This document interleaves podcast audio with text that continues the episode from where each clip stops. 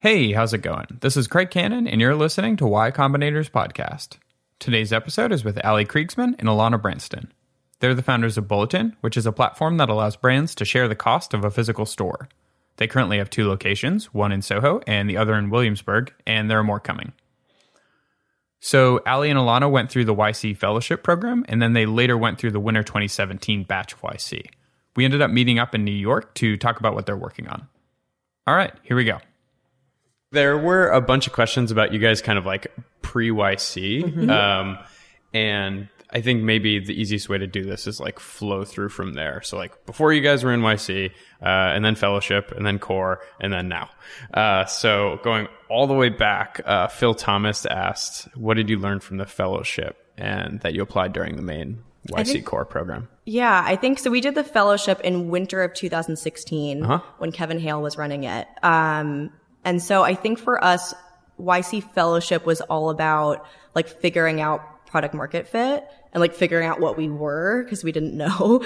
Uh, when we got in, we were basically, the concept was this like cooler curated Etsy. So everything was online. Um, we would find these cool emerging brands, um, sell their product online and like have like a content element mm-hmm. to it.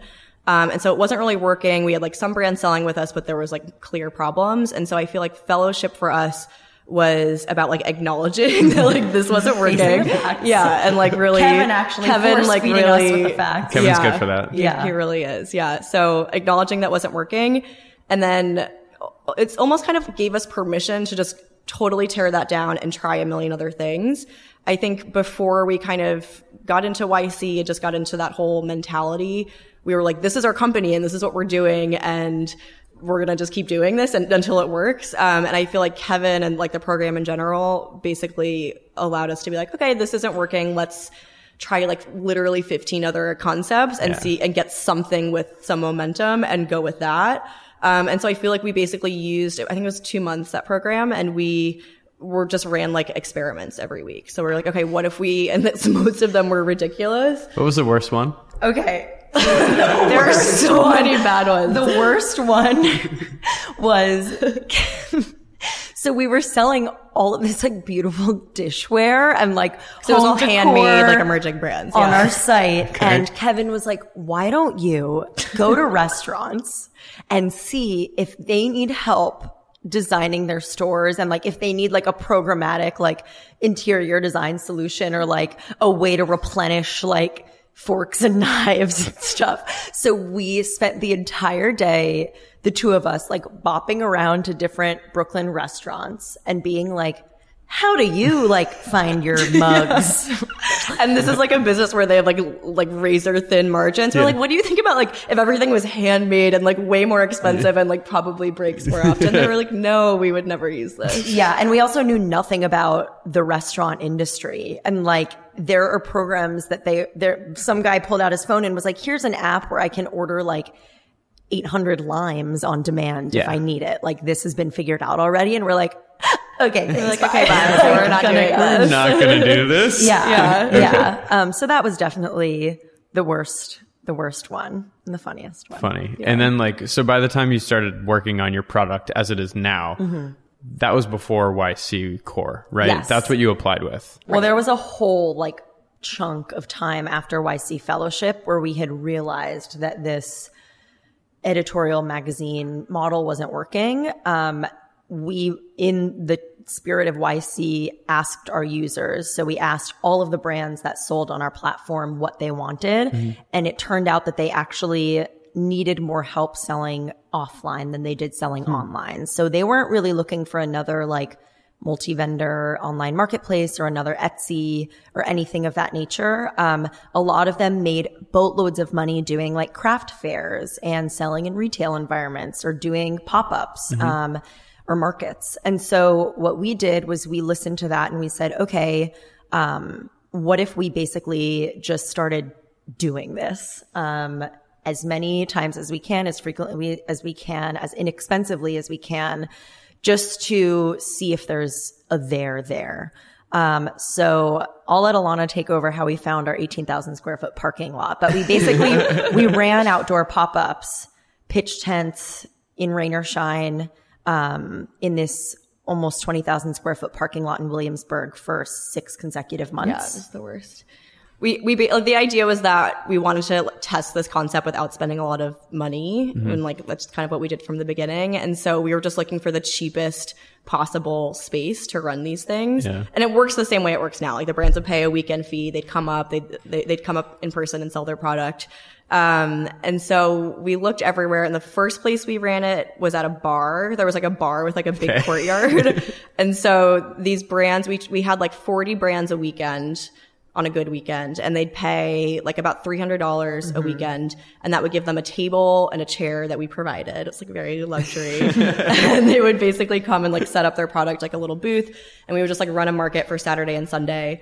Um, so our weekends and our, like it was just, this is all we would do. Yeah. And so we did it at this courtyard and then we wanted a bigger space. So I found this like massive, uh, like Overgrown. It looked like like a toxic wasteland parking lot. Like it was totally overgrown. Um, It's it's like this asphalt parking lot sitting on top of a swamp. Oh, so perfect. it's it's was like primo. it's like you cannot develop on this property. yeah. Oh God. Okay. But it was Yeah. a very good location. It was like in Williamsburg and Brooklyn, like Right a off lot of the subway traffic. stop. And so we just called like the phone number on the parking lot, like gate. Yeah. and so they, we made a deal with them. We got it for super cheap where we could use it every weekend. Um, and yeah, we ran it from like April of 2016 till the end of October Okay. that year. Um, and it was a total nightmare because we were outdoors. Um, it was like rain or it would be like the middle of July in New York City and like really Brands hot. would just like text us and be like, "It's They'd hundred like, yeah. degrees. We're not coming." Oh, really? Yeah. yeah. Because just, okay. just because it would be so hot and it would be like to Just stand outside is probably it. like Yeah. inhumane. Like it was crazy. There were a few weekends that were inhumane. yeah, but the good thing was that we were like starting to actually make money, Yeah. and the brands were making money. And we were like starting to prove out the model and we could see like, okay, we now know, like we've proven that like brands want to sell in person. They'll pay to sell in person. Um, there's definitely this like lack of, you know, easy to access physical space. Um, and yeah, I feel like we were able to like prove that that summer. Okay. and then, so at what point did you decide, like, all right, let's do YC? So at the so at the end of October, we were like, this is crazy. Like we can't do these markets anymore. And so we started. We were like, what would be like a more long term solution? Um, and so we started looking at actual physical retail spaces, like with like a normal with inside. Not swamps. Yeah, I remember yeah, no like- swamps. Um, and so we found a store, which we still have now. It's like a, a great store in Williamsburg. Um, and we basically moved the same model, this like, like membership based model to the store. And so the brands would pay this monthly fee. They'd get access to space. Um, but the store was totally run by us. So they didn't have to show up and it allowed us to like work with larger brands. Um, and so we, we really felt like that model was working even better. Like we were onto something bigger. Or like this isn't just going to be like another like We booked it out thing. in less than two weeks. It was crazy. Yeah. like we had I want to say like 35 brands paying the membership fee within 12 days of announcing that the store was going to open. Wow. And so these are all people that were doing the parking lot version? some of them were, and then some of them were brands. A lot of the parking lot people were like, "Peace." they were like, I don't want to shit ever see you again. no, some of them were from the party. yeah, yeah. There are a lot of honestly, I do want to call out. There are a lot of brands that have stuck with us like from the very Through thick beginning, and which is yeah. amazing. That's yeah, cool. yeah. Um, but mostly it was new brands. Mostly new brands Yeah. because it was kind of opened the door to like other types of like slightly larger brands that like Hmm. maybe wouldn't sell in a parking lot all weekend, but like they're not carried in Sephora all over the world yet. So Okay, yeah, there's, so this like, middle to put a finer point on that, uh, Brian Chappell asked, "How did you actually find your first customers?" Like, so you filled it quickly, but how did they even find out about you? So to answer that, I'd say we when we launched the digital like shoppable magazine version of Bulletin, we would just reach out to brands that we loved and Yeah. be like, "Can we do a profile on you and a long interview and original photography and make this beautiful page for you?" And they'd be like, "Yes." So we would do that. They would see zero sales on our website, but so pretty though. but it was a it was a really like no one had anything to lose in this situation um and so through just maintaining those relationships and then eventually moving into the market model we reached out to those brands that had been on the editorial site they you know said, "Oh, I know these two girls that I worked with on um, this previous iteration of the company would recommend other brands to do the parking lot." um, and it was honestly, we always had a great referral Oh, number. okay. Um, and I think that that was how. And I think with opening the store, it was basically tapping the network of brands that had been doing the pop up. Um, and then, you know, creating a nice little email and sending that to brands on other e-commerce sites that we thought might want to sell in person. We obviously looked at New York Now, Renegade, other sites that did this like IRL sales thing that we were trying. Um, and just always had very, uh, I would say like very successful outreach, um, with potential customers. And we, st- I think we still do. Yeah, and what was your um what was your strategy around pricing? Like how did you figure that out once you opened the store? as far as the membership Yeah. fee and everything. Yeah. Um, I think we had an idea of what brands were willing to pay from the markets. Like we could look at like an existing market and see like, okay, this one is a massive one and they were charging a thousand dollars a weekend. And so we started very low. Okay. And yeah, I think we had an idea of what they would pay from that and then move that over to the store. But like even now we keep that number like very accessible for brands. Like we like the idea of you know brands that are, emerging to be able to partake in this and you get like a very a, a wider range of brands that that would sell in the space which is kind of mm-hmm. cool Okay. Because yeah, I mean like what kind of scale are we talking about? Like what are do you do you even know the annual revenue numbers of a lot of these of brands? the brands. Yeah. I would say on the smaller end, you have brands that have literally just started, like Yeah. they maybe sell their products on Instagram and Yeah. like they probably couldn't even tell you what the number is revenue wise. Um, which I think is kind of cool to have like a certain percentage of the products in the store Yeah. be like this very homespun vibe.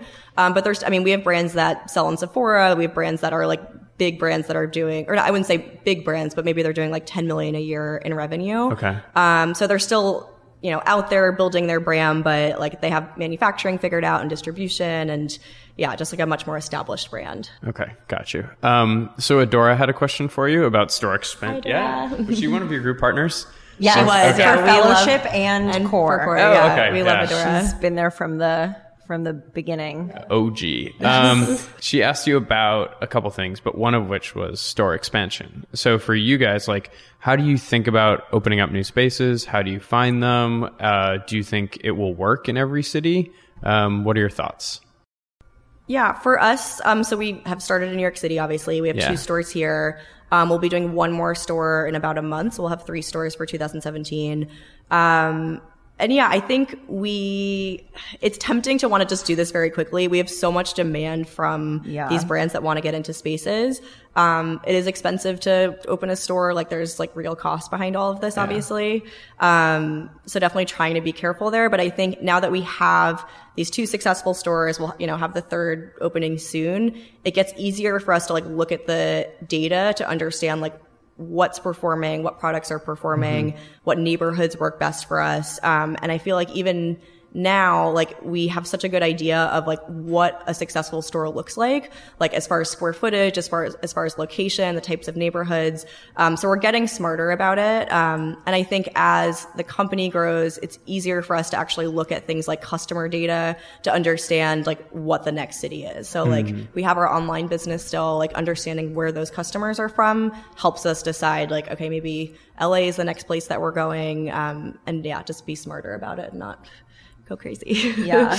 I will say when it comes to how we pick actual stores and the availability of stores, um, real estate is in crisis right now, um, in particular retail real estate. And I mean, you can speak more to it, but we don't really have um, a dearth of real estate um, people like reaching out to us to Right. have us help them make their spaces successful. Yeah. Um, which is really exciting that, you know, both ends of the marketplace when it comes to having a wait list in Williamsburg and in Nolita for our two stores. And then also having this like pool of, um, you know, real estate folks that want us to open bulletin spaces Yeah.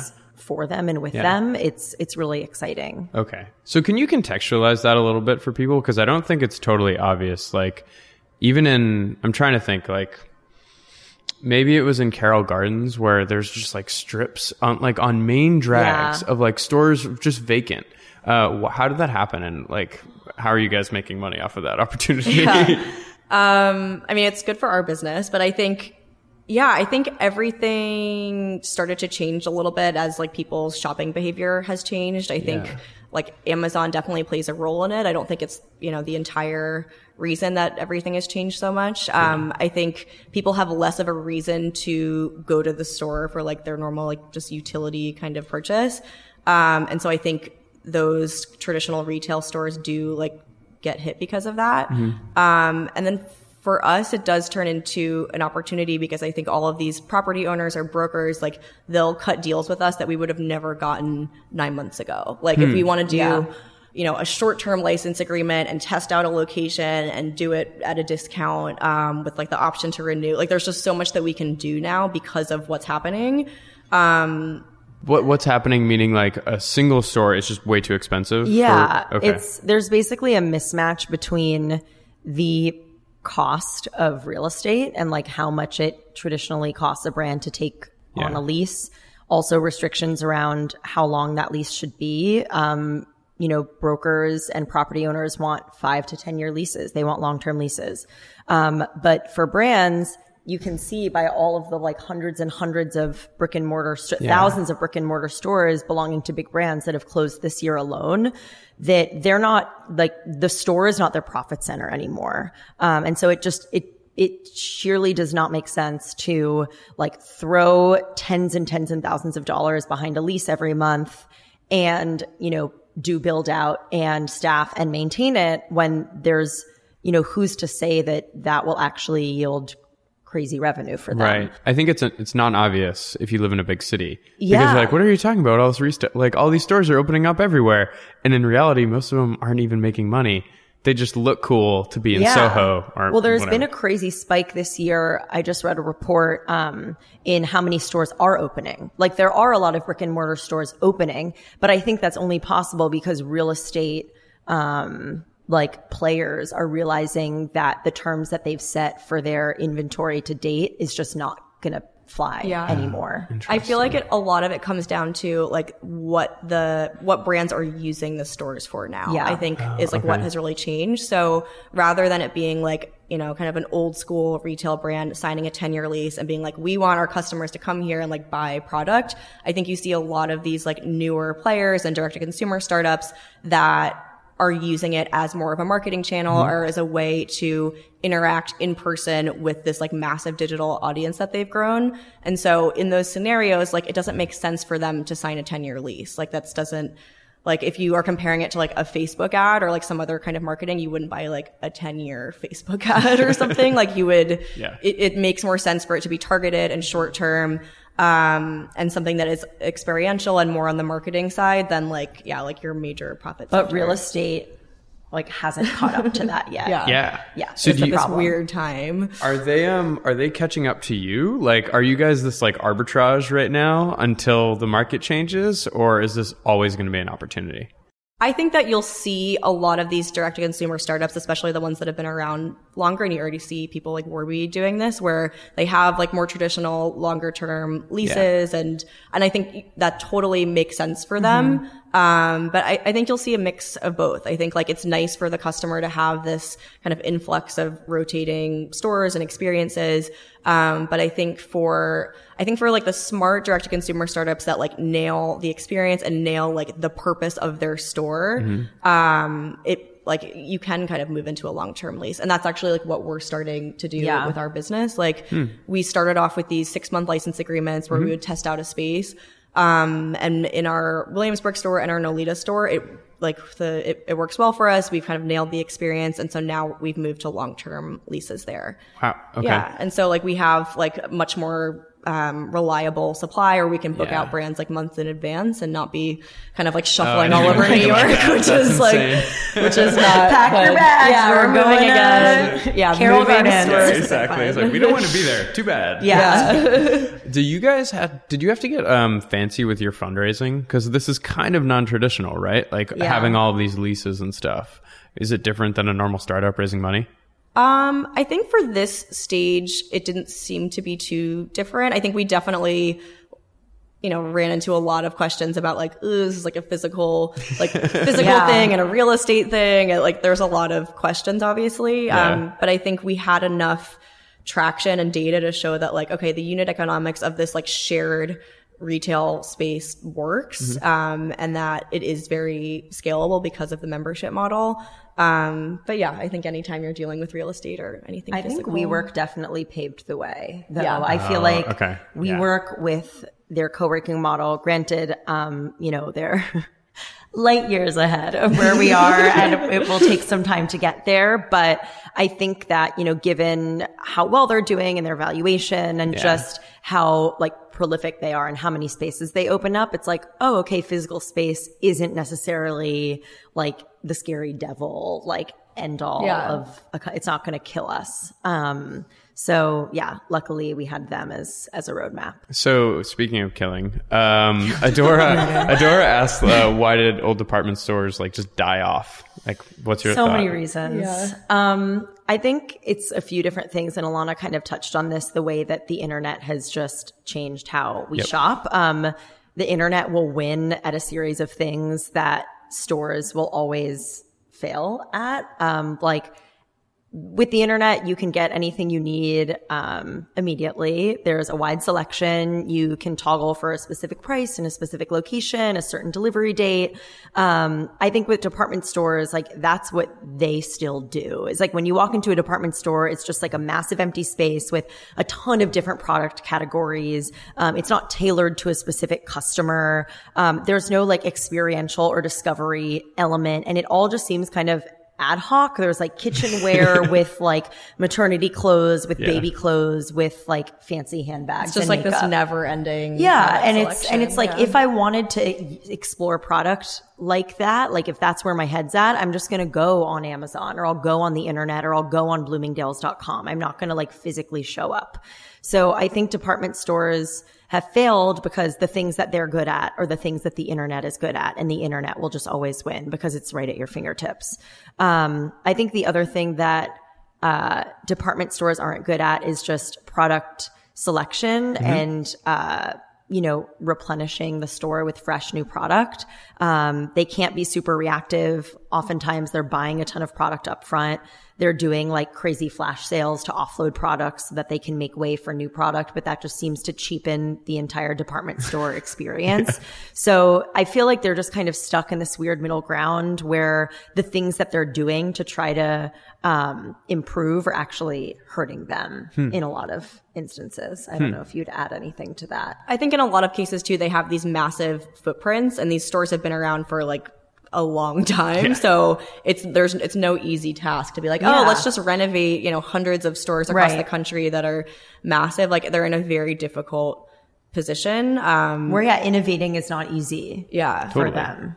And we're obviously at an advantage of being like very new and having like two small stores. But I think for us, like we're able to see like, okay, we know that like we can compete with Amazon and like the internet Right. with experience and with uh, these stores that are experience driven and that are like, you know, built around a certain community. And so like being able to start from that point and build from there, Right. it makes it a lot easier for us to do that. than Yeah. them, obviously. But so you- there's the one advantage.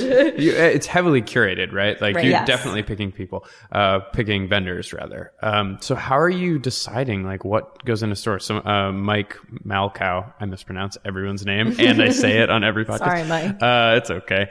Um, how do you know what users want at these stores? It's honestly, it's a ton of data feeding into our selection process. So we look at Instagram. We look at the posts that are performing well, not only on our Instagram, but like what is going on in the zeitgeist of Instagram right now. Like what is our customer looking at? What is she liking? What is she engaging with? So Um, even just there, so you've segmented to female buyers the At this point in time, Right now, yes, yeah. for both of our Okay. stores.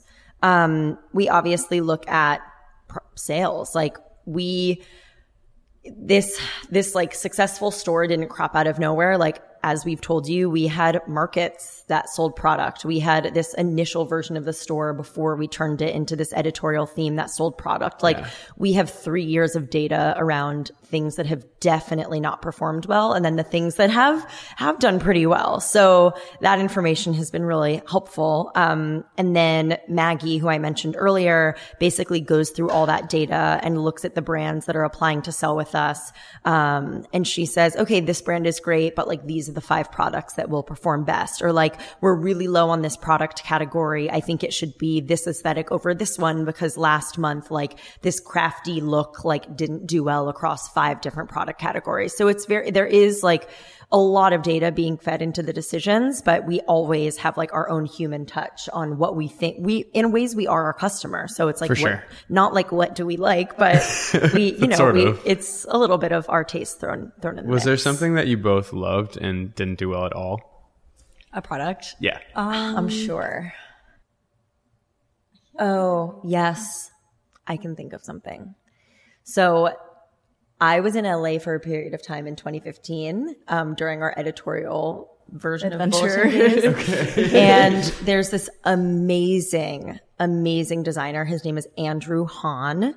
First name Andrew, spelled normal. Haan, spelled H A A N. Okay. He does these insane, beautiful, um, Like hand drawn geometric. geometric prints on graph paper. And I did this whole photo shoot with him, this long interview. He's like the kindest, most lovely, unbelievable man in the universe. and we put his stuff, his, his work in our Williamsburg store. And I think he's so, and granted, they're, they're expensive. They take a lot of time. Yeah. Um, they're around like two, uh, well, like hundred twenty-five to two hundred fifty dollars, depending on the print. And he sold two, and like that was that. Um, and that was just kind of us like loving him and loving, knowing how much labor went into these prints and like how detailed they were. Um, and we thought they were absolutely stunning, and they just didn't. They didn't perform. But has art performed well in the past? prints do Prints well? do well yeah. for us. I think we what we've learned with both of the stores and just in general is Yeah. these like the lower price point products work for us.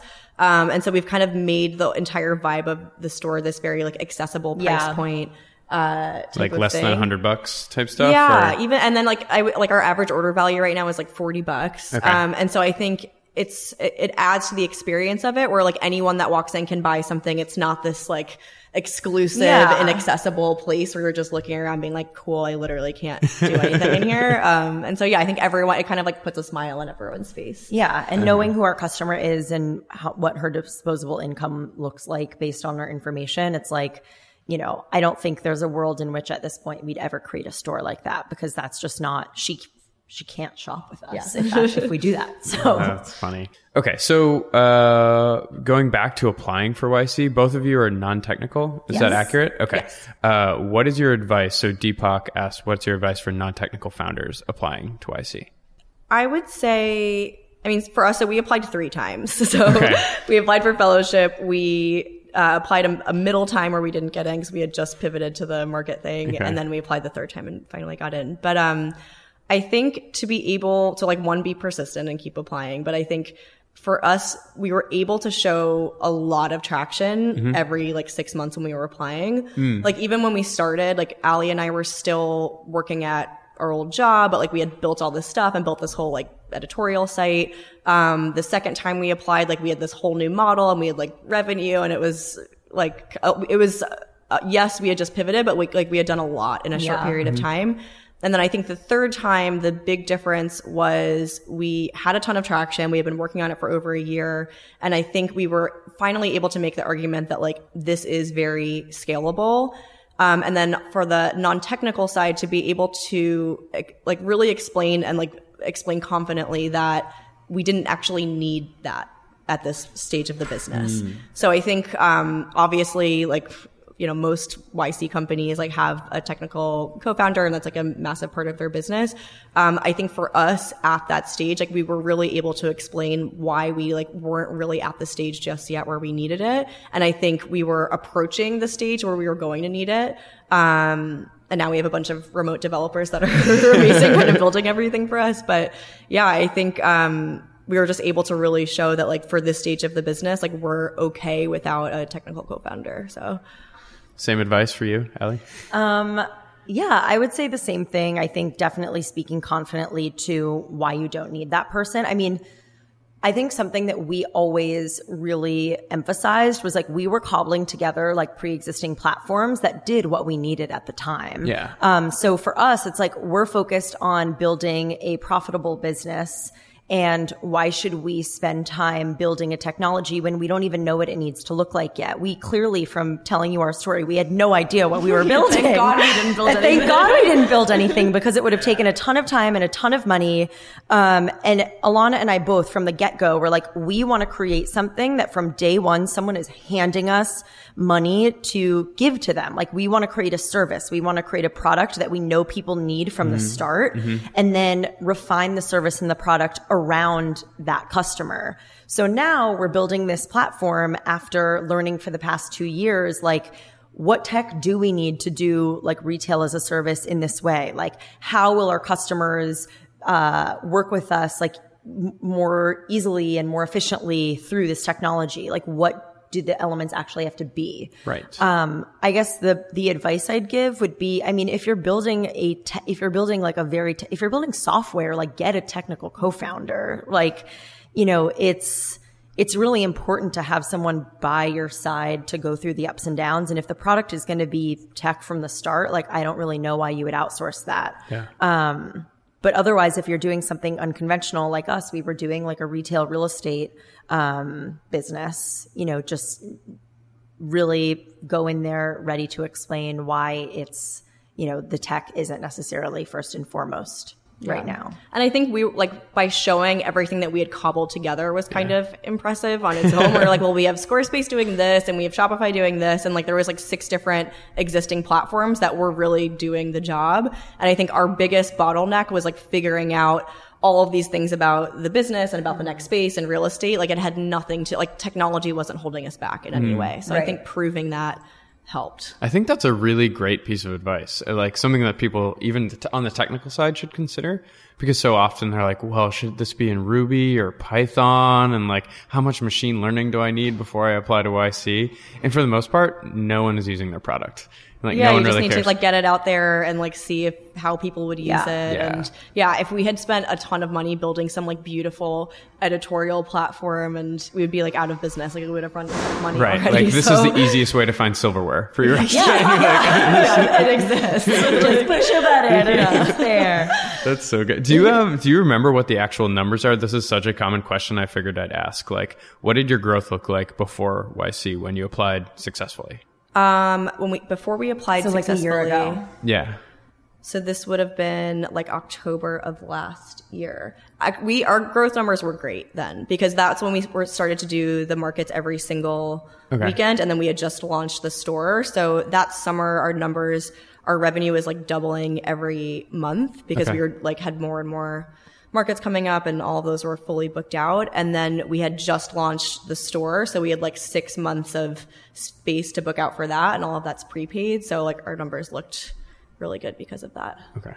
And um, just kind of tangentially, uh, do you guys have counterintuitive opinions about retail that you like? You think the market's changing in a way that most people don't? I real I have like everything swings like a pendulum. So I don't know. I I think about the store that we're opening for holiday, for example, and the entire like ethos of the store is like bringing back the nostalgia of like going with your girlfriends or your family to the mall and like Like getting 90s mall vibes. yeah, and like get you know walking out with like a ton of Yeah, yeah. shopping bags on your arm and piling it into the trunk. And I feel like with so many things going on right now with like the state of our country and how the internet and like all of this attention being on the internet and all this time spent being on the internet has just like kind of reached a tipping point where I feel like people are looking and being like, hmm, like, I don't know if I want to be like staring at my computer all day or like staring at my phone all day or like in this internet world 24 seven. I feel like there is going to be a pendulum shift away from this and toward like interaction and being in person and connecting face to face. And so I don't know when that's going to happen. Obviously these things happen in like decade long chunks. Um, but I, I hope it comes soon. And I think that that definitely informs how we approach retail and how we approach building our stores. Like in our holiday store, there's going to be like a lounge area, an activation area where people can like explicitly do events um, and do workshops and do things where there's like community building um, and actual human interaction. Um, so I don't know if that's necessarily counterintuitive, but I feel like a lot of people are figuring out, trying to figure out like how do we make Instagram more shoppable, or like how do we Yeah. make our newsletters more shoppable, or like how do we do this? And it's like my greatest joy in life is walking by our Nolita store on like an odd hour on like Tuesday at like 3 p.m. maybe and seeing that it's packed and just being Yeah. like, wow, they're like, I'm, we're not wrong. And there are women that like actually want to physically show up in a store and they, the customers communicate with each other and they all, lo- I always get DMs on the bulletin Instagram about how much they love our retail staff. And it's like, it warms my heart and it just makes me confident that like, this could be the direction retail is going in. And if so, we're on the cusp of it. Yeah, I totally agree with that. I think you also see a lot of, um, a lot of trends in like in-store retail design right now where people are getting like magic mirrors and like these crazy screens in the store and like you can connect your online account and like just all this technology in the store. Connect your online account. No, literally. You No, can, I like, know, I know, I know, I know. But I think that's something that we have really shied away from. I think that like we really like the store to feel like this, you know, in-person experience and it's not about like kind of going back to the internet or like somehow having a screen in your face again. Um, and so I don't necessarily know if that'd be counterintuitive, but I think for us, um, yeah, to approach the store design in this like new way where it is about the community in the store and about the experience in the store and not about like another. Well, is there a future? yeah, is there a future of uh, your store without any employees? I don't think so. I think that's for us, it's such a big No. part of the experience. Um, I think there's some technology that we are thinking about that will like ease the checkout process where like the point of the employee being there isn't to ring them up, which is what they, part of what they do now. Um, so I'd like to free them up even more where they can just Right. spend more time interacting with the customer.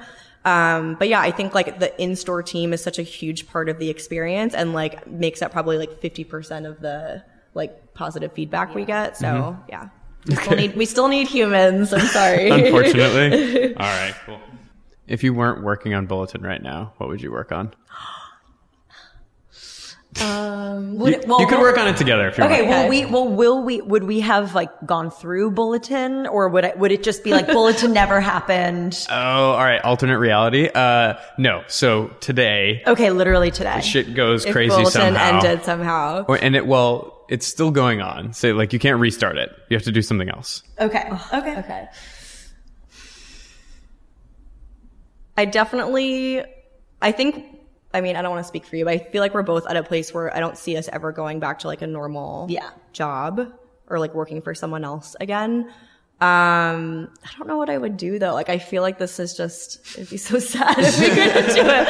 Or I just haven't thought about anything else in so Lock her in long. an insane asylum. Um, I think I would love to do, I mean, for me, like the most fun part about what we do is like the store design and like bringing like life to these kind of like weird old New York stores. Um, as weird as that sounds. And so I think something with that I could like I can be see that. happy doing. Uh, okay. Um, maybe, yeah, just designing other stores. so basically bulletin. I don't know. I would definitely be writing. Um, I write a lot for Bulletin um, across like our email and our social um, and like the editorial site that we once had. Um, it's def- it's like it comes very naturally to me, and it's one of those feelings. I know like coders get this way when they code. Um, it like makes me high when I'm writing something. Um, so I don't know. Maybe I'd write a book or become like a tech journalist or um, I don't know, work for a good cause, like a nonprofit of some kind, and handle their communications. Um, I think that would be really fun. What was the most meaningful thing you learned out in YC? Do you have something? Go first. I was gonna say, I would say working when so Michael Seibel was our group partner, and I just feel like he was always so good about getting us to focus on like the one Yeah. thing that we should be mm. focusing on. And so part of that was just like him being brilliant and like picking the thing we should be working on. But I think getting into that mindset of like really, really identifying like what your actual one issue is and not worry, like, I don't know. I think like YC is, it's a crazy busy time and there's so many things to be worrying about, like as it always is when you're running a company. And I think um, just always going back to that and being like, okay, like what is the one thing that you need to be working on and solving, and like the thing that can actually affect your business um, and not getting bogged down with like the millions of other things you could possibly be doing. And he's so good about just like in his very soothing voice, like getting you to focus on yeah that one issue. Um, I think something that we learned in both YC Fellowship and YC Core. Um, in both instances, we were working in isolation. I mean, during YC Fellowship, we didn't have a team. And then mm-hmm. during YC Core, our team was mostly based here and we would go back and forth, but work together in San Francisco. Um, I think I definitely learned, especially since it was such a, uh, pivotal time for us and we were growing and figuring out like what the one thing was, like the ability to, to listen. Um, I think in group office hours, just the way that that's structured, where you literally go around the room and listen to every single founder talk about the problems that they're facing. Um, you know, you give suggestions uh, if you have any like stake in what they're doing, or if you have any expertise of like ways that you can help. Um, and I think just listening to each other, mm-hmm. like when you're together all the time in that very like pressure cooker environment, you have to make very quick decisions. You know, you have demo day coming up. Like, what are you going to present? What business are you building? Like, what is going to be the thing that helps investors understand that like this is the future and that mm-hmm. like they really shouldn't be missing out on this opportunity. Um, and I think just, yeah, I think it was one of the best times of us like bouncing ideas off of each other and just, amongst a group of really intelligent people that were doing such different things. Um, so yeah, I think it made me a much stronger listener overall. Yeah, I mean, it's such an interesting experience thinking back where you, I don't know, it's like the one time where everything else in your life really stops completely. It's muted. Yeah, it's so crazy. and like, I mean, I guess it always feels that way in a sense when you're running a company, but I think this was like the one time where we had, you know, moved out of New York, like moved out of our apartments and everything. Um, and yeah, it's just such an interesting kind of experiment to go through where yeah. it's like what happens when I literally don't do anything else and when I'm living in like a studio, like a 500 square foot studio with my co-founder, um, eating every meal together and it's just all you do and all you think about. Um, and so, yeah, I think like that level of intensity is just, it was, yeah, really cool to do that. And I think coming back here and kind of like returning to normal life, like that obviously stuck with us, mm-hmm. but I don't know. It was just like a cool thing to go through. I also think. pick a good co-founder. Yeah. Because yeah. if you end up doing YC, yeah. uh, and even if not, like you're stuck for a while. well, it seems like things are going okay yeah, still. Oh. Yeah. No, I feel, I think, I don't know. I feel very lucky. Me too. Okay. All right, cool. Thanks, guys. Thank, Thank you. you.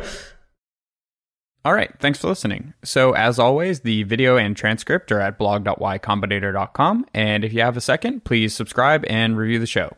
All right, see you next week.